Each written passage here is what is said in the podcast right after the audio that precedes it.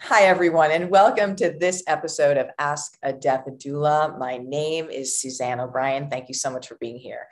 Today's episode is pain management at the end of life. And I'm going to share with you that as a former hospice and oncology nurse, pain management, especially in the home hospice area of care, is done by the family. So the hospice nurse comes in, she assesses the patient they the doctor then obviously based on those recommendations will will have prescribed medication and regimens but it's up to the family for the most part to give and administer that medication.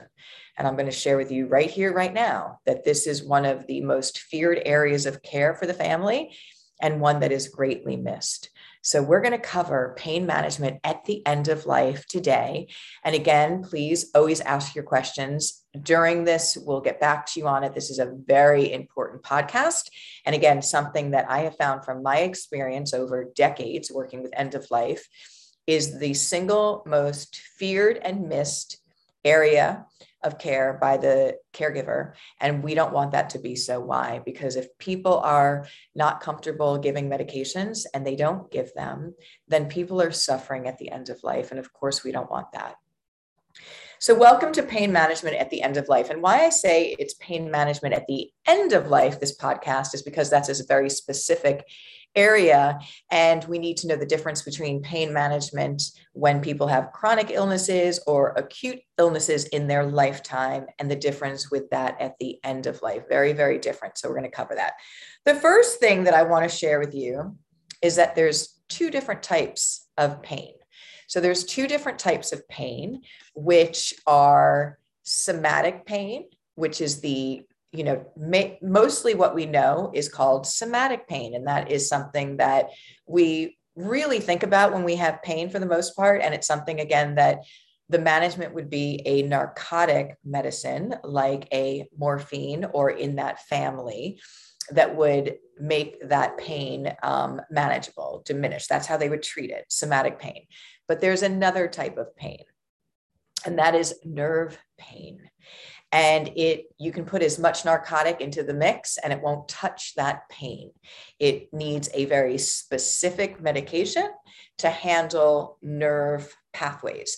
And this gets missed a lot. So again the most common type of pain is somatic pain that a narcotic medicine would address. But there are those and many that come out with an end of life that has either solely nerve pain or in addition to somatic pain has nerve pain. So let me give you an example. I'm going to share a story with you from one of my beautiful patients that, you know, you fall in love with your patients all the time. It's such an honor to be invited into this space and it's such an important space to get right for families. So I came in as a hospice nurse um, this beautiful woman who had lung cancer diagnosis, a terminal diagnosis on hospice care with lung cancer. And I came in to meet her for the first time and I'm smiling because I just adore this family and this person. And she had pain that was really high. So she had an eight out of 10 on a pain scale, which we'll go over how you assess and how you want to keep what the benchmark is for pain management. But 10 being the maximum pain you could possibly be in. She was saying she was in an eight and she was already on a lot of narcotic medicine. Well, here's the thing her pain was in her head. Okay. And she had lung cancer. So, not would you think that there's going to be an association with pain in the head, although lung cancer can metastasize the cancer to brain cancer, but that's not what was happening here. She was early in her presentation and it was unrelated to her lung cancer, as you can imagine, but she had just incredible high levels of pain in her head. And she would say it's like burning. It's like a stabbing. It's like a stabbing all the time. And they kept prescribing narcotic medicine. Whoever was on the case, doctors kept prescribing. She said she had pain, high levels of pain. They just were prescribing narcotic medicine. Well, her pain in her head was a nerve pain.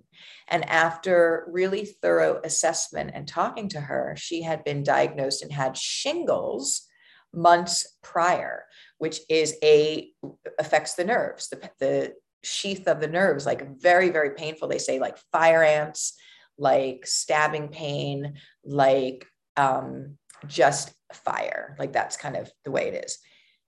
So she needed medicine that would react to the nerve pathways, which narcotic will not do, will not do. You can give as much as that you want, which is a dangerous thing, as you are probably well aware of. And it won't touch the actual nerve pain. It will make people sleepy probably eventually, but that fiery stabbing pain needs a medicine called gabapentin, also known as Neurontin. So here's what I want to share with you. After doing that assessment as a nurse and after bringing that to the medical director's awareness, they ordered her gabapentin right on the recommendation. And within you know 24 to 48 hours this woman started to feel better. She got her life back where she was. So we always want to strive for the highest quality every single day. She got that pain under control. She got the quality of her life back daily. She was able to watch her soap operas. That's what she loved to do. Eat tuna fish sandwiches and drink milk. That's what she loved at lunchtime. Don't judge. We're not here to judge we're here to support people where they are in their again highest quality of daily living. But you can imagine that if you have a pain 8 out of 10 constantly with a stabbing that's all you're going to think about. That's all that's going to consume your every day not to mention just pure torture. So very important to know that there's two different types of pains. Again the nerve pain is not as common but it's common with chemotherapy can lead to side effect of nerve damage. Different other disease processes. But here's the thing that I always want to share with you. Treat the symptoms. So if somebody share with them if they're having pain and you want to always ask what does it feel like? Is it a dull pain? Is it a intermittent pain? It is a pounding pain. It is a fiery pain. So nerve pain typically will go on the feet and the head. Um, so again that will give you another clue if somebody's saying oh i have like burning my feet are burning that can be from diabetes and different chemotherapy you want to make sure you're asking the questions of what type of pain and also assessing the outcome of what pain medicine is prescribed. So I'm going to give you some tools today to assess that. So the first thing I want you to know is that there's two different type of pain. Somatic pain and nerve pain, and both of them need different treatments. The next thing that I want to share with you is that my rule of thumb, and this is probably a really good pearl, is that if somebody is going home on home hospice, is being admitted to hospice, is to have the comfort kit from hospice within that home within the 24 hour period. Why? Because at two o'clock in the morning, if you need something for pain or breathing issues and you don't have it, it's going to seem like an eternity. So we know that we have somebody that has an end of life diagnosis. It's not somebody who's going to have a spontaneous recovery or get better. We know there's going to be a decline. We just don't know at what rate they're going to decline. And things can happen very quickly. So I want to share with you that my rule of thumb as a doula giver, as a hospice nurse, as a just a caregiver of anyone is that if somebody is admitted to hospice care, I want that comfort kit within that home within the 24 hours of their admission. Have the hospice nurse actually go over the medications with the caregiver. So, the first thing that I'm going to advise you to do is pick one person in the family that will be in charge of administering the medications. Why? Because there's always one person that's usually the most comfortable within that space. And when you have people that are uncomfortable here, not that anyone is ever trying to do anything wrong, it's just human nature. They're going to hesitate, they're going to avoid because they don't want to do it wrong. So let we know that end of life is really hard on everyone, right? Everyone in the family is touched by this end of life, and all people are probably having different experiences. Don't put the pressure on somebody who's uncomfortable with medications to be the person responsible for giving the medications. Let's talk about this as a family. Who is the most comfortable? Okay, I am. Okay, great. So let's take have you designated as that person that's going to give dad his medications and let the hospice nurse when he or she comes to the house teach you how to do that. And why do I say that? Because again, this gets missed all the time. The comfort kit gets delivered to the house it gets put in the refrigerator. Why? Not because it needs to be refrigerated, but because when people need to find it when people, you know, in the middle of the night, somebody's having pain, they call the on call hospice team. They will usually say again, go to the refrigerator and get the comfort kit out. So that's where they can find it. This is really important. This is not the time to try to figure out how to administer medication when somebody is screaming in pain or somebody is having air hunger this is going to get missed. This is unfair. And we want to practice it multiple times to get comfortable with it, right? It's like a drill. Once you go over it, the brain starts to build pathways towards that. It starts to become more comfortable. It starts to become more second nature. You can explore a little bit more. So, my recommendation to you is to pick the one designated person and then have the hospice nurse, when they're on their weekly visits, open that kit up. Have the caregiver draw up the medicine make let them touch it let them see what it's like because that's going to allow them when they need to do it to be that much more at ease with it knowledgeable with it um, and this is all critically important. So have the hospice nurse reteach that not just once several times. Pick one person that you designate to give the medication. What is the rule of thumb about medication management? Is that on a pain scale of one to 10, that's usually how it's assessed, one being no pain, 10 being the most pain that somebody could possibly be in because pain is subjective. You want that pain to be at a four or below, kept at a four or below. And here's the key when pain is going up, when pain, somebody is having pain and it's starting to go up, we know what that feels like, right? You've got to cut it off before it gets too high. It's just the way that the body works. And you've got to stop that pain on its incline or control it because if it gets too high, it's going to be almost impossible to bring down. So many of my patients, lovingly, beautiful, going through all of this, really feel loss of control. And I understand what that must feel like. It just must be really difficult, again, to be in that space, especially in the shock phase. And one of the things they can control is whether or not they take medication. And so, one of the things that I have found is that people will hold off on taking medication because that's one of the only things they have a choice in until they really need it. And what happens is they're like, no, I don't want it. I don't want my medication. And then that pain is at a seven or an eight. And they say, okay, give me the medication. And guess what? It won't work. It won't work. So if that pain is too high, it'll take forever for it to come back down. So you've got to have really good assessment and management on an ongoing basis. And when that pain level is going up, you want to cut it off. You want to administer that medication to keep it at a four or below. And this is something that is subjective. So you're going to be asking your mom, your dad, whoever this is, what is your pain level?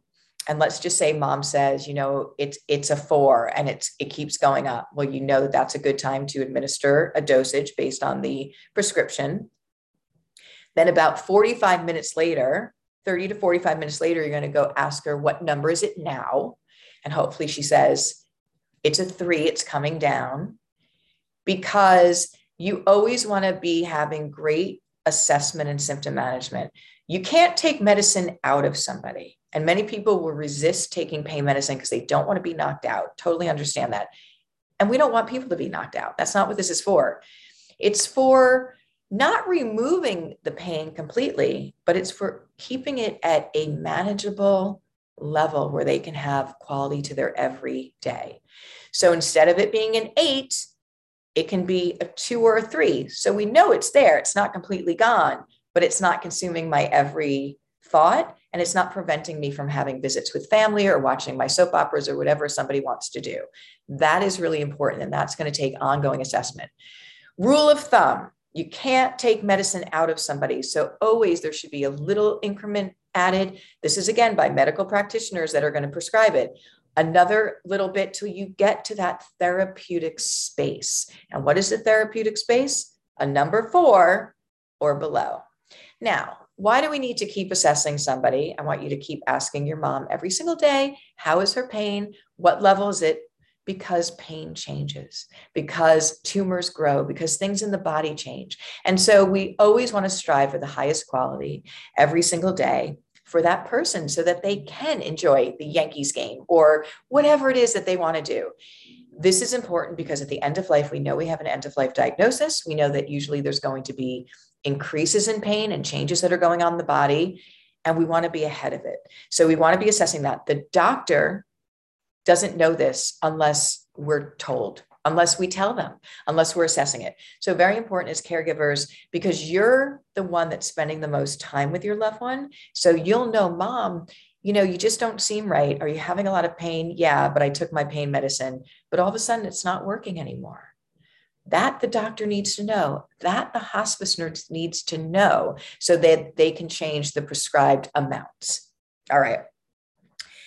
Third thing that I want to share with you is to keep a logbook. Keep a logbook next to the bed. Why? Because we forget, right? We in all best intention, we want to remember, you know, when the last medication was given, what the the level of pain was before that was administered and then what was the level of pain 45 minutes after to assess how well it's working. That's a really good thing. And it means that anyone, including the hospice nurse, can come in, go to that logbook, and see the whole week of how things were. This is really, really good protocol, good rule of thumb. It allows you to, at a glance, be able to see are there changes, are there patterns, what's happening here, and it also will help the nurse when she comes in. Um, the fourth thing is to keep a logbook and keep track of bowel movements. And yes, is this an uncomfortable topic for people? you know, probably, and I'm sorry, but it's a very important one. We're doing this all out of love. We're doing this all out of really good care for your loved one. So, narcotics are known to be constipating. So, they do kind of quiet down the pain, but they also quiet down the stimulation of our gastrointestinal tract and our ability to have um, regular bowel movement. So, you want to be ahead of that. Now, I've had many patients who have refused to take pain meds just because they don't want to be constipated. That's how bad it is. So, this is really important to make sure that you keep track. People should have bowel movements every one to two days. It's about comfort. It also can turn into a crisis situation if they are constipated and blocked for an extended period of time. There should be a stool softener and a laxative on the medication administration page. This is again something that the medical team should have already done. They usually do, but you want to make sure that not only is it part of that regimen, but need to know when to give it. So if mom skips a day and she hasn't had a bowel movement, then that laxative should be given if it's not already in a um, prescribed dosaging on a regular basis. So make sure that you're keeping a log and a tab of bowel movements as well when people have narcotic medicine. Make sure that there is something on a column on the side of bowel movements when they were, the size, the consistency, all of that's going to be really helpful for, again, quality of life care, but also that the nurse can come in and see at a glance what's happening from the week. Okay, have sublingual pain medicine in the home. And that's what that comfort kit. So the comfort kit from hospice will have what you call sublingual pain medicine. What is sublingual? It means that it can be given to somebody underneath the tongue in the side of the cheek that they don't have to have the ability to swallow. And why is this critically important? Because there is inevitably always going to be a day when that person is not able to swallow. That is not the time. That means they're headed into their transition phase. That is not the time. It's never going to work out this way to try and get a sublingual pain medicine. I had a, I was subbing for a hospice nurse. She was a very new young hospice nurse. It was not you know, that anyone was trying to do anything wrong. And I was subbing for her patients for the day. And I came in, and this man had just gone into the head of his transition phase. He was awake, but he couldn't swallow. And he had no sublingual medication in the home, only pill form pain meds. And he was writhing, writhing in pain. And sublingual medicine that is narcotic form is very difficult to get from you have a specific pharmacy it needs to come to. It is not something that is readily available and it will seem forever and it will be forever that you have somebody that's writhing in pain that you can't control. So, again, that rule of doula giver's pearl to have the comfort kit within the home with the medicines within 24 hours. I don't even care if somebody has never had a pain history or a breathing history. You want those medicines in the home because inevitably, if it happens, and most times it does, you want to make sure that you have them there. So, the sublingual medicines are wonderful because this is going to allow you to provide that pain management with somebody who can't swallow and or when they are in a deep sleep coma. Okay, so you have everything that you need. So you want to make sure, and just so you know, the medication that is usually given is a sublingual form of morphine, liquid morphine, which is known as Roxanol. And it also, here's a doula giver's pearl. It's one of the best medications for breathing issues. So if somebody is having breathing issues or air hunger at the end of life, which comes up with many disease processes, is that a small amount of liquid morphine known as Roxanol, which will all be prescribed for you from the doctor, has a great effect for allowing people to breathe easier and it works very quickly. So it's a fat, what you call a fast acting. It works quick and it leaves quick. So it's really wonderful. Don't let the word morphine get you scared and prevent you from being able to be that great caregiver with the knowledge to administer medications. It is nothing to be scared of. It's your best friend at the end of life. Liquid morphine is your best friend at the end of life. Okay. Um, so again, you want to understand the pain scale and you know that pain is subjective. So where I might have a tolerable pain at four, somebody might, a four might be a lot for them. But you always want the rule of thumb to be a four or below, keeping it a four below. We don't want pain to completely disappear. We just want it to not be something that is causing you know every second of every day to be suffering and not be able to have any quality to the day. So pain scale 1 to 10 and then i want to share with you today and this is a very important moment of our topic.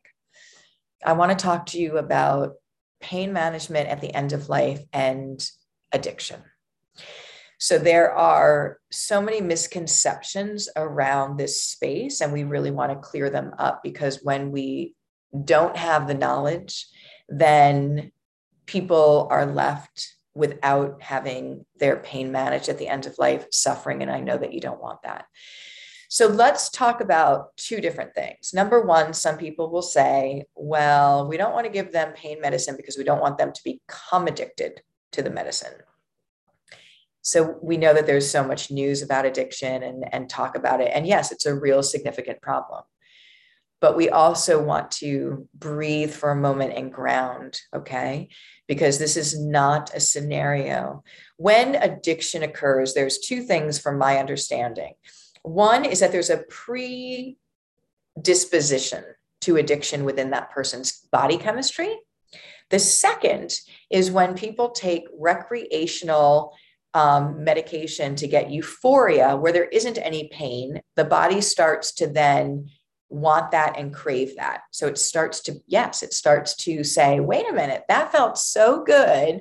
We were having such a great time, feeling wonderful. Ooh, I want that again. So now there is something that's created, but what I just shared with you is it's because there's no pain there and it was just pure euphoria. So those are two reasons why people suffer and get addicted to medications. Number one, again, they might have a predisposition within their chemistry of their body. Number two is that they're using it recreationally when there's no pain to be controlled and it's just pure euphoria. So there's new pathways being made in the body that say, wait, I want that again. I want that again. So those are the two reasons. So at end of life, those are not present. The, neither one is present.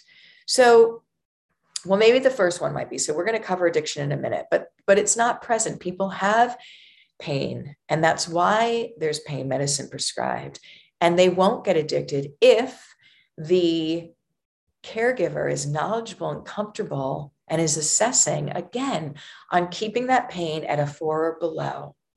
I want to share with you right here today that this loved one is going to have their end of life. They're either going to have it being comfortable and having their pain managed, or suffering and having a lot of pain. They're going to have their end of life. It's not going to prevent them from having it. It's not going to hasten the end of life. It's a question of them either being comfortable in this last phase of their life or being in pain and suffering in this last phase.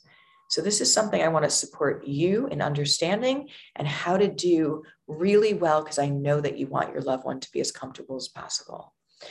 So let's talk about the first one. Let's talk about pain administration at the end of life with somebody who has a history of addiction. We know that there is so much that goes on with patients and families. It's it's first of all, it's a medical condition, a medical condition addiction. And we should not have judgment and have compassion for people. That being said, I know that there's so many avenues that families and people with addiction go through that have so much hurt and pain and all of the things that go along with it. So I know how sensitive this area is. But if somebody has had a past history with addiction and they're at the end of life, should we withhold pain medication? Of course not. Of course not. You want to make sure that there's somebody who's managing that medicine that's not just out there if that person is awake and able to um, access medication themselves it should be kept in a locked box hospice will provide a locked box for any um, families that have addiction either people in the home with addiction or the person has addiction so it would be very controlled I think that the fear is that they're going to reactivate their addiction or, you know, you know, maybe start behaving like you're used to the past years that they were addicted and all of the things that go with that that are very very intense and heavy. But they're at the end of life now. So that's not going to happen. It's again a question of being present being loving and being the caregiver and helping them to be as comfortable as possible within this end of life part of their journey it's not going to mean that they're going to be out in the streets trying to get more medicine. This is an end of life. This is very different. So I know how many layers of pain and triggers that this can bring up, but let's let's go back for a minute and let's really try and get grounded in having no judgment for addiction, which is a medical condition, a condition. I know that it has so many layers to it, but at the core of it, let's try not to judge people, but let's also support in this moment and take a breath of what the truth is here and how very important it is to support somebody that we love at the end of life, no matter what their past has been.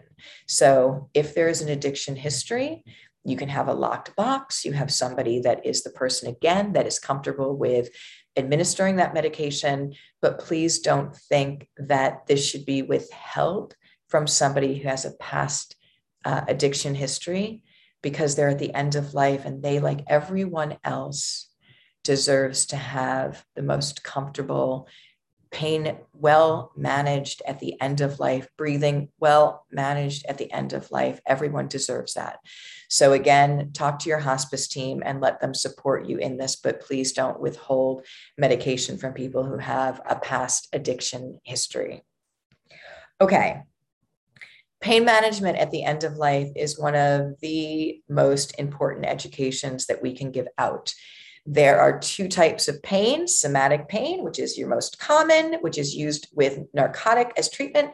And then you have nerve pain, which again would need a medication like gabapentin, um, also known as Neurontin, and that is a stabbing, fiery type of pain having one person designated to be the person that administers that's comfortable with the pain medicine having the hospice nurse come and let that person practice and draw it up right in front of them so that they can get used to what that looks like the dosaging how you do it get com- really comfortable with that having a pain logbook at the side of the bed, noting what number the pain level was at before pain medicine was administered and what was the outcome about 45 minutes later.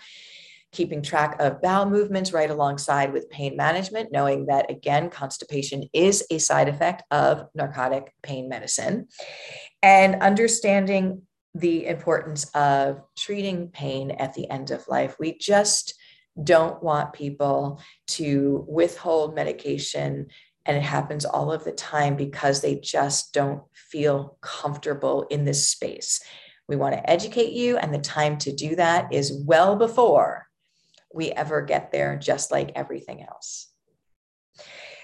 This was pain management at the end of life. My name is Suzanne O'Brien. Please leave a comment or a question below. I'll make sure to answer it. The other thing that is just a fun fact within all of this is that most hospices will have an indicator on the comfort kit with color coding. So you might have the liquid morphine with a plastic bag around it with a purple dot. And why do they have colored dots on the medications? Because this is how feared medications are for caregivers is that when that call comes into the hospice at two in the morning that my loved one's in pain, I don't know what to do. And they go, go literally walk you to the refrigerator to get the comfort kit. And they will literally say, find the purple dot. And why do we actually break it down into such simplistic measures? Is because it's that feared. And when we're fearful, common sense and just it's very hard to learn any anything. So we'll literally say get the purple dot, read what that is and then to administer it. That is not the time to learn how to do this. The time is now. All right, everyone, please leave me a comment or a question and I will answer them. And I want to thank you so much for being here. Again, this is Suzanne O'Brien on Ask a Death Doula. Have a great day and I'll see you in the next episode.